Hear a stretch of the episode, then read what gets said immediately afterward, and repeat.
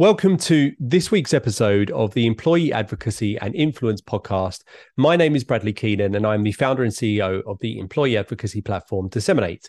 And in today's episode, we are going to be talking about a concept called the pyramid of influence. Now, this is somewhat visual. So, for people watching us on YouTube, we'll put it up on screen. But if you're listening on Spotify or any other podcast platform, then maybe go to disseminate.com, look in the resources and find it. Uh, but I'm going to do my best to describe it verbally for you as well. So, before I go on to the concepts, we'll just talk about one of the common misconceptions that comes with an employee advocacy program. And that is that in order to run an advocacy program, you need 100% of your employees using it. And that couldn't be further from the truth. So, the reason this misconception exists is that for most pieces of technology that involve employees, you do need everybody using it. Otherwise, it becomes it becomes useless. If it was something like Workday or an internal communications program, you really want everyone there. So it becomes your default way of communicating with your employees.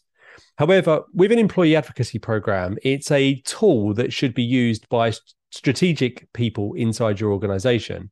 So that's where we got onto this idea of creating this concept called the pyramid of influence. Now, if you think about a pyramid, and at the top of that pyramid, you have your highly engaged employees. So it's a it's a peak of a pyramid, and inside that group, you have people like your CEO, your C-suite executives, high performing salespeople, and people having a, a big invested interest in company success. So they would be considered your highly engaged.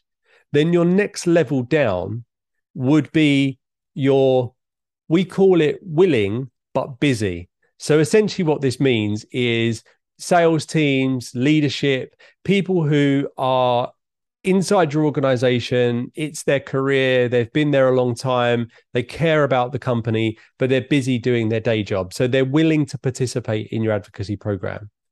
And then the next level down, which is really the final type of group for your employee advocacy program, is the motivated to impress. So this could be again could be sales individuals, it could be an intern that's just joined the organization, anybody that's looking to demonstrate to the company that they are on board and they want to help communicate the message of the organization. So you have your highly engaged individuals, you have your willing but busy, and then you have your motivated to impress. And they are your three, I guess, pillars of what groups of people are ideal for your advocacy program. However, there's two other levels, and I'm going to, although these we're essentially saying these aren't suitable for your employee advocacy program, I think it's worth going through them because it will help you spot them. So the next level down is what we call curious, but not looking for more work. So when you launch your program, you will get a spike of people who will sign up, especially if you have something like single sign on. So it's super easy for somebody to become part of the program. They'll come in, they'll look around, they'll see what this is about, but they're ultimately not looking to have any more tasks in their week and they just want to do their job and go home and there's nothing wrong with that. And they are people that will create that spike. They will leave. They're very difficult to re-engage without gamification. I know i speak about this a lot. And then the group below that is your simply not engaged employees. So they are the people that hate their job they're they're leaving they don't want more work etc etc and there is no value in you spending your time trying to convince them to become part of your advocacy program. It's a complete waste of your time. So as you think about this pyramid the irony in this is that the higher up the pyramid you get the more influence you get the less likely it is that somebody's going to participate in an employee advocacy program. And that is a big problem if you are running an employee advocacy program, but it's not the end of the world. So, the reason why I say this isn't to scare people off, it's to give people the appreciation that what you need to do to essentially enable those people to become part of your program. Now, let's say you use technology. Actually, let's say you don't use technology for this, you need to consider how easy you make it for people to interact with your content and to share it. So if you're running a manual process and you're running an employee advocacy program, which is um, you know done through sharepoint folders and you're dropping content in libraries etc then the time it takes somebody to go and find that content the more time it takes them for them to piece the content together themselves the less likely it is that they're going to become a user that comes back time and time again. So you have to make it super super simple.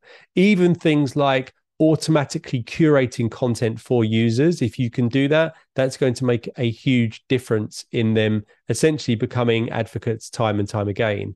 So the key takeaway in this is focus on making your employee advocacy program simple and easy to use do not need you don't need people to spend hours and hours inside your program in, in fact that's the the opposite of what you want you want people to come in find the content that's relevant to them and share it and the other key takeaway is don't waste your time trying to convert the curious but not looking for more work people and the not engaged people. It's a complete waste of your time. And the other thing that comes with that is if somebody is not engaged or they're not looking for more work, then the probability is that they haven't invested a huge amount of work in their own social following. So their audience is going to be of little to no value to you anyway.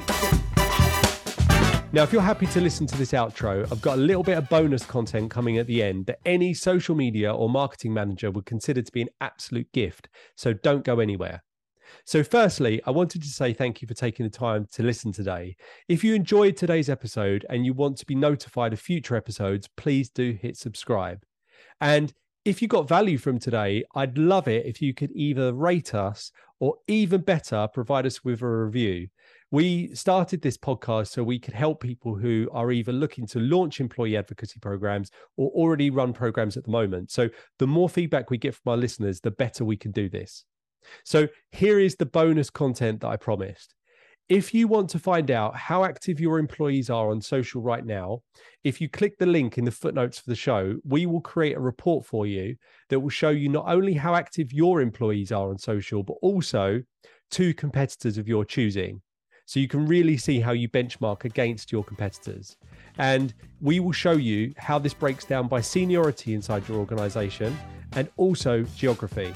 So hit that link and one of my team will be in contact. Thank you for taking the time to listen to this week's episode, and we look forward to seeing you same time next week.